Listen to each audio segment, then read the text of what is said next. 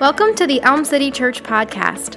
As a community of people who are trying to practice the way of Jesus together, we hope that these messages inspire and equip you for the journey of faith in everyday life.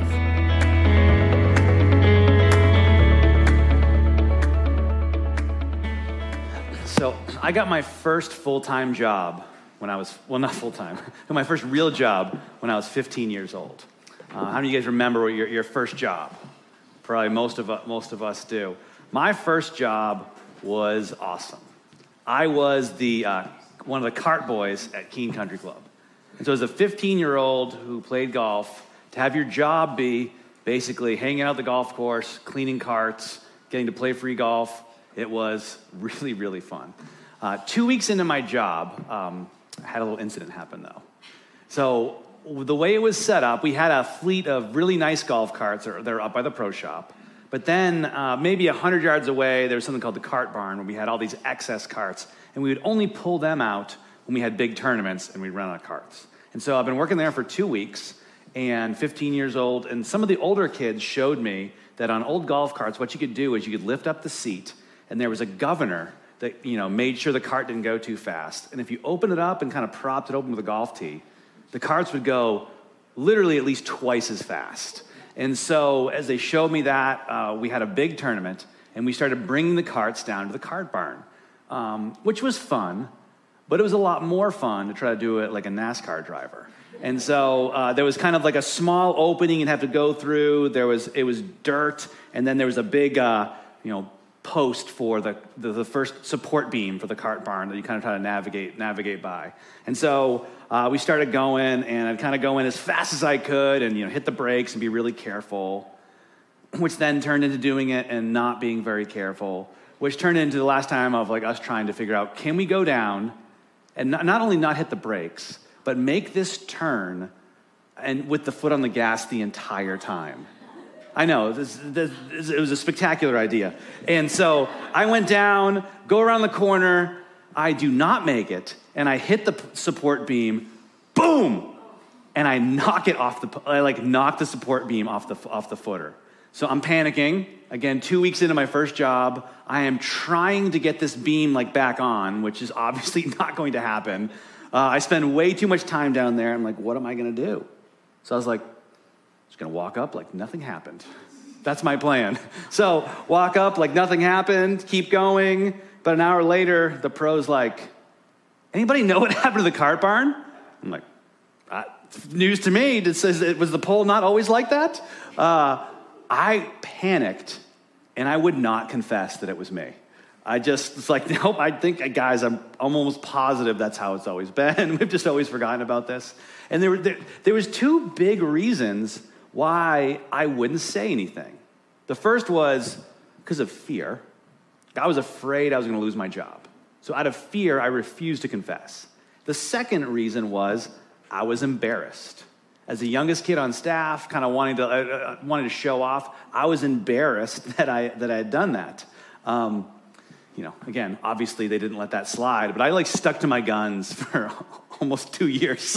and then finally, I was like, all right, it was me. And they're like, yeah, we know, Albie. We've known for two years it was you. Everybody's known it was you. This was not news. but I would bet that almost everyone in here has their own story of a time where you didn't confess something because of fear and because of shame. You know, it might be something sort of funny like that, but maybe it wasn't so funny. Maybe it wasn't so innocent. Fear and shame are really powerful things that keep us from being open, keep us from confessing, and honestly keep a lot of sin in the dark. Uh, this is this morning we're going through our reach rhythms, which stands for rest, eat, and engage, acts of love, confession, and home. And so, if you haven't guessed, today is our first message on confession and, and how important confession is in the life of a follower of Jesus. And if you're new, what these rhythms are, think of them as they're a set of practices that help take what we believe in our head and kind of transfer them to our hands, transfer them to our schedule, transfer it to our habits. So, we're going to look at today what does it look like to lean into the rhythm of confession. And I think that confession is an essential part of receiving the good news of Jesus. And as Christians, if you're a follower of Jesus, we should be the best and most frequent confessors because we have a Savior we can freely confess to. 1 John 1 9, which is one of the most comforting verses in all of Scripture, is this If we confess our sins, he is faithful and just to forgive us of our sins and to cleanse us from all unrighteousness. If, but notice that, if we confess our sins, he is faithful and just to forgive us our sins and cleanse us from all unrighteousness. So let me just big picture talk about what I mean by confession. Because if you maybe you grew up in a Catholic background and you're wondering, like, does this mean we're, are we getting a confession booth? Is that what that door actually is? Is that where the confessional is? Uh, that is not what I'm necessarily talking about here. What I mean by confession at its most basic level is just announcing what is true. That's what confession is. Confession is announcing what is true. If you look up the word confession, this is what the definition is going to be. Confession is to say the same thing as someone else, to agree. And so for us, it's learning to agree with God about who we are, about our sin, and our inability to do anything about it in our own strength. Sometimes confession, when you say, Lord, I confess this was wrong, you're already, you're just agreeing with what God has already declared. That is, it is most basic definition of what confession is. But why in the world would you want to make that a habit of your life? You're like, okay, this is going to be a fun message. Why are we doing this? Like, think about why, why do you think it's so important for confession to be a regular part and habit of your life? Uh, we're going to look at a parable that Jesus tells in Luke 18 and see how our ability and our willingness to confess is going to be tied to our understanding and experience of God's grace. This is why it's so important. So, our willingness and our ability to confess is going to be directly tied to our understanding and experience of God's grace. That's why it's so important. So, let me read to you Luke 18, 9 through 14. If you have your uh, Bibles and you want to turn there, you want to open it in your, in, in your phone, you can. Um, this is, this is, a, this is set in a, in a midst of parables, but this is what Jesus says. So he, being Jesus, also told this parable to some who trusted in themselves that they were righteous and treated others with contempt. And so here's the parable that Jesus told. He said, Two men went up into the temple to pray, one a Pharisee and one a tax collector. And the Pharisee, standing by himself, prayed thus God, I thank you that I am not like other men, extortioners, unjust, adulterers, or even like this tax collector. You know, I fast twice a week, I give tithes of all I get. But the tax collector, standing far off, would not even lift his eyes to heaven, but beat his breast, saying, God, be merciful to me, a sinner. I tell you, this man went down to his house justified rather than the other one. For everyone who exalts himself will be humbled, but the one who humbles himself will be exalted. These are powerful words by Jesus. So, parables, there were short stories that they often had exaggerated characters that were used to make a point. And in verse 9, and right in the beginning, Jesus tells us why he told this parable. It didn't just come out of nowhere. He needed to teach a lesson to those, the Pharisees, people who trusted in themselves that they were righteous.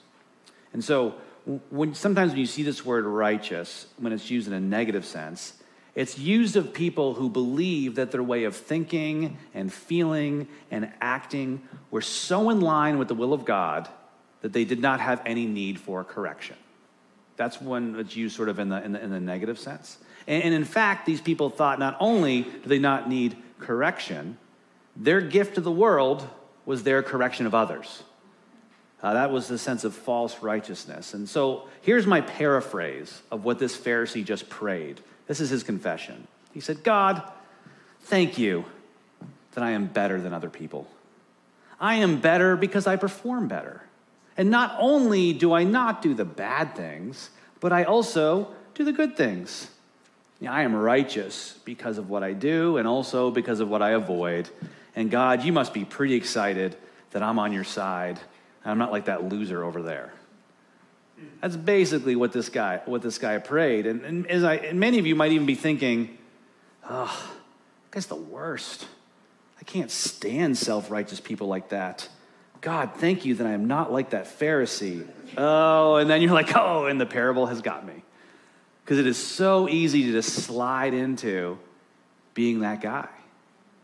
We, we are so prone to elevate ourselves and uh, judge others. is way easier to be a Pharisee than you think.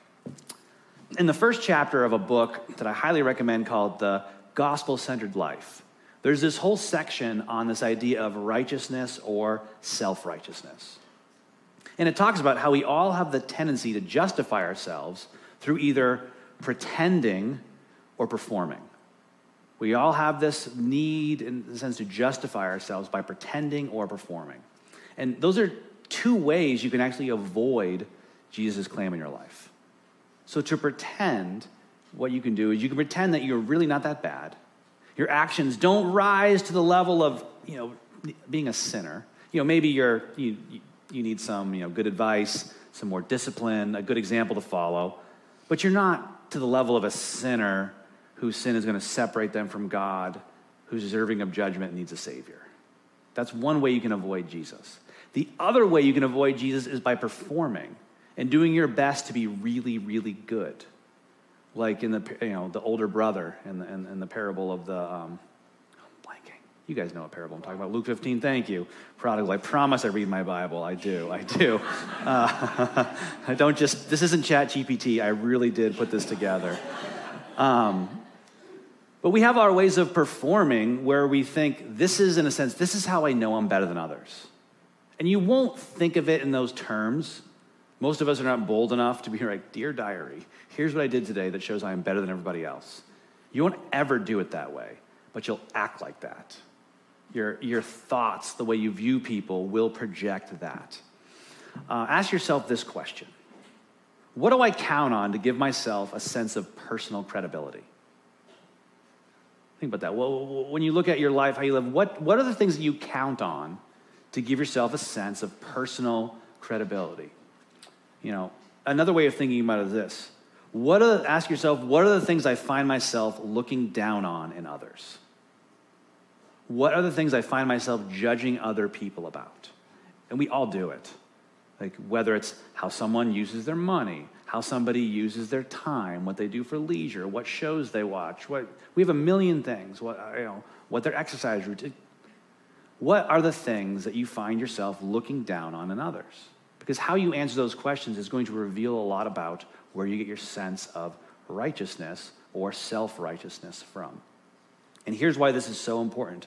When we build our sense of value on something other than what Jesus says about us, we are going to be prone to pretending or performing, which is going to make confession very difficult. And here is why because it's going to be a threat to the thing you're holding on so tightly to prove that you're okay. Pretending and performing make confession really, really hard because it ends up being a threat to what you use to have your sense of value of this is how I know that I am okay. Um, I've noticed this in myself. I don't know about you. We are, I'm okay being a sinner kind of in abstract or in general? If I asked every one of you, like, who here could just admit, I'm not perfect, I have my flaws, I'm a sinner, like, I don't have it all together? Probably everyone would be, yeah, that's me. But here's what we don't like we don't like being sinners in the specific.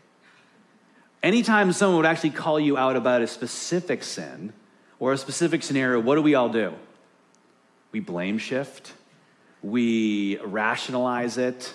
We do it in a way where, like, no, like, oh, I'm not actually a sinner in that sense. Like, the reason I acted that way is because I was tired, or they're annoying, or I ate too many carbs, or whatever it is. We have all of our ways of really avoiding, and by the time we get done with it, we end up being like painting ourselves as the victim. it's like, well, I only acted that way because of X, Y, and Z. We're okay with being sinners in the abstract.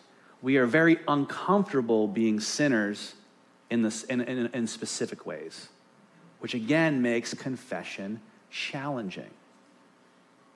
But we need to overcome that if we're going to truly lean into the gospel, if we're going to truly lean into the freedom that comes from Jesus. this is what we need to never forget. The good news of Jesus frees us from this. Now, have you ever wondered why, when you read the Gospels, especially Luke, why sinners felt so comfortable around Jesus? Have you ever wondered that? I know I have. I was like, well, how come the Pharisees, the religious, were the most uncomfortable with Jesus, and notorious sinners seemed to be the most comfortable? And it's not because Jesus lowered the bar. I mean, he had the highest sense of purity and righteousness ever.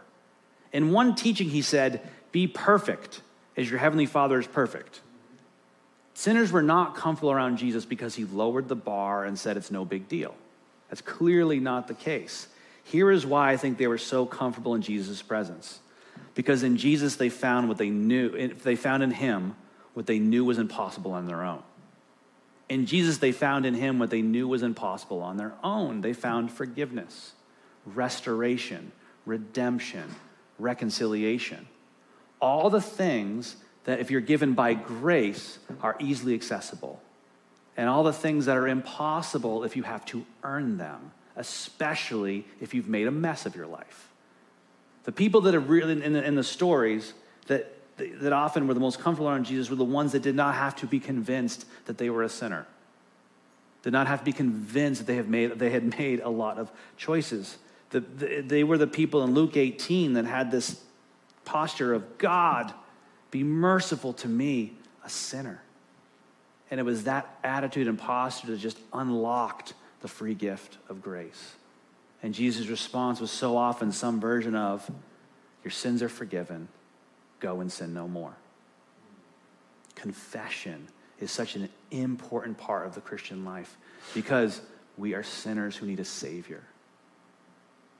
we have a God who freely wants to forgive us, who freely offers all this stuff, but the kind of the bottom line of what you need is you have to admit that you need it. You have to declare what is true. You are not fooling God. He already knows in one sense, you're probably worse off and better off than you think. That's, that's, that's the beauty of it.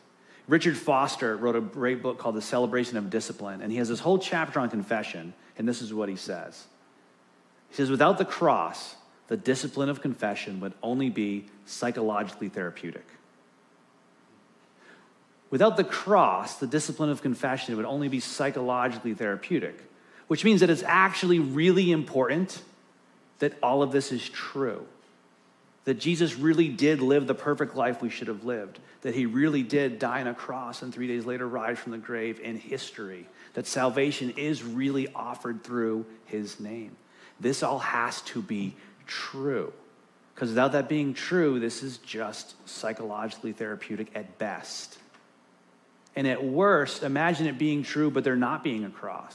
And it just leaves us condemned and guilty, having to pay the entire weight of our sin. But thank God that is not the case.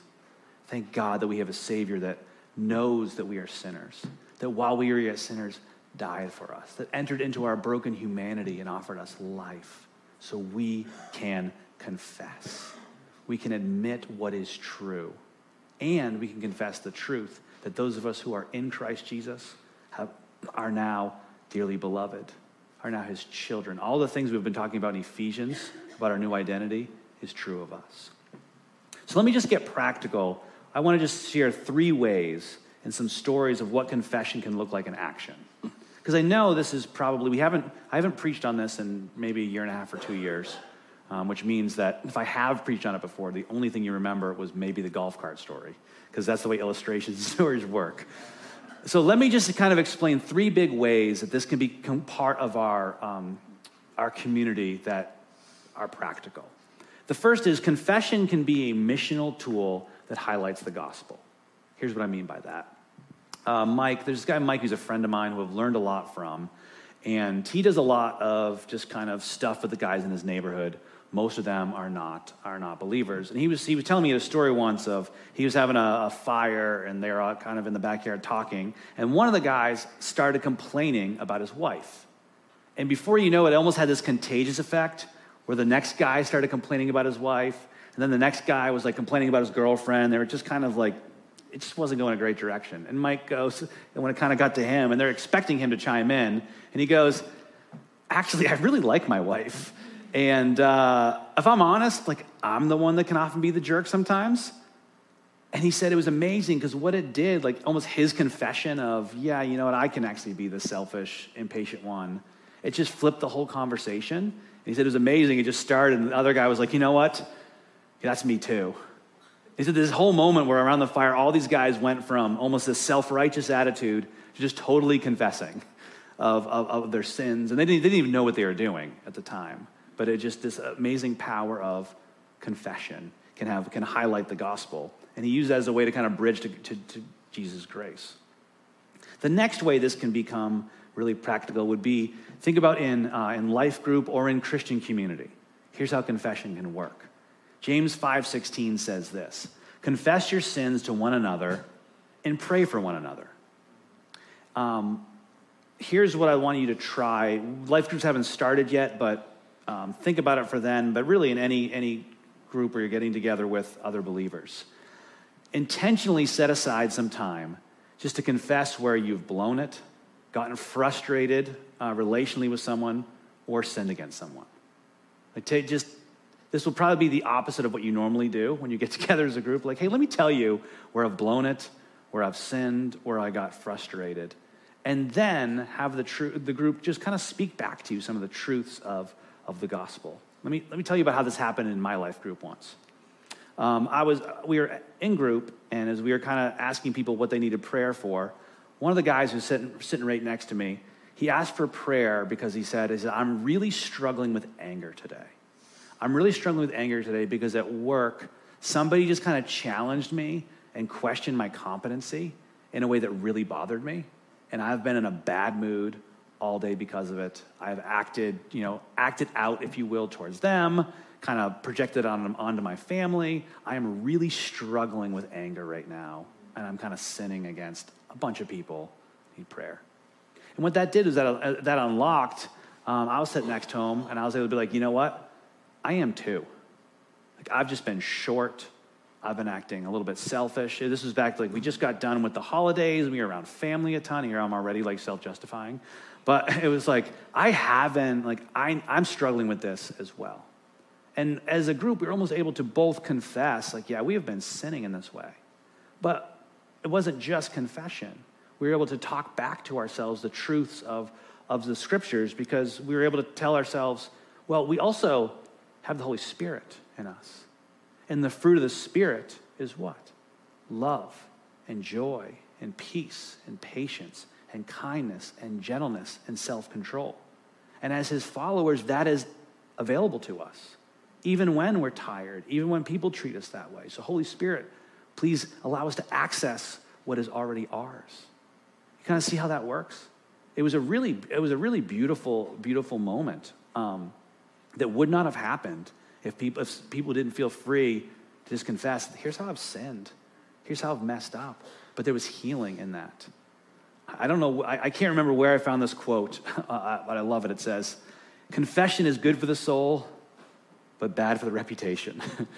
Confession is good for the soul, but can be bad for the reputation. But here's the thing not only is it important for you and your relationship with God, confession is necessary for a healthy community. To have a healthy community, confession is a necessary element of it, and here is why. This is another uh, Richard Foster quote. It says, Confession is a difficult discipline for us because too often we believe the, we view the believing community as a fellowship of saints before we see it as a fellowship of sinners. And this is going to make you feel isolated and alone in your sin. If you feel like you're in a community where everybody has it all together, then you will not confess and open up because confession will be veiled as a threat.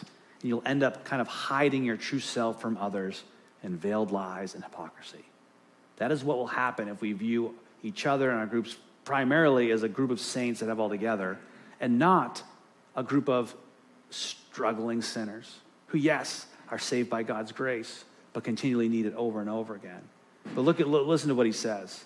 But when you know the people of God are first a fellowship of sinners, we are freed to hear the unconditional call of God's love and confess our needs openly before our brothers and sisters. We know that we're not alone in our sin And the fear and pride that clings to us like barnacles clings to others. We are sinners together. And that is never to minimize sin or be like, oh, we all do it, it's not a big deal. But it's to understand that we are all in this together and we all need God's grace. And none of us have it all figured out, and we won't. And a community that learns to confess will be a community of grace. And that is one of my big hopes for this church that we are a community defined by God's grace. And if that's true, it's going to get messy because that means that we are not a group of really well put together church people, but we're sinners who've been saved by the grace of God. And God willing, He is slowly changing and transforming us to become people that look like Him more and more over time. And a vital part of that process is confession. And so remember this truth. If we confess our sins, he is faithful and just to forgive us our sins and to cleanse us from all unrighteousness. That is a truth we can hold on to. So, corporately, we're going to, in a minute, do something a little bit different. We're going to end in a time of confession together. But before we do, just take a minute and examine what might I need to confess today? Maybe you've never done this and it's totally new, and that's okay. You know, maybe you need to confess for the first time that Jesus is Lord. You know, maybe you need to cry out to him and say, Lord, have mercy on me, a sinner. Save me. You've never done that. That is the fundamental confession of Christianity. You know, maybe you're a follower of Jesus and you've never taken that next step and publicly, publicly confessed your faith through baptism. Maybe today, uh, September 10th is our next one. Now you're time to publicly confess that you're a follower of Jesus. Maybe you came in here this morning with a secret sin that you hope nobody knows about. Confess that to God and to a trusted friend. Sin is deceptive, it is destructive, and it will not stop until it destroys you. Over and over again, unconfessed, hidden sin just slowly eat you away.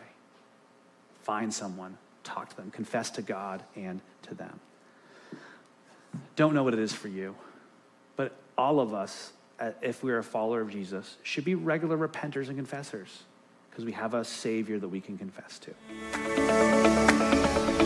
We hope this message has been impactful. For more information about how you can connect with Elm City Church, visit elmcitychurch.com or follow us on social media. We'd love to help you take some next steps.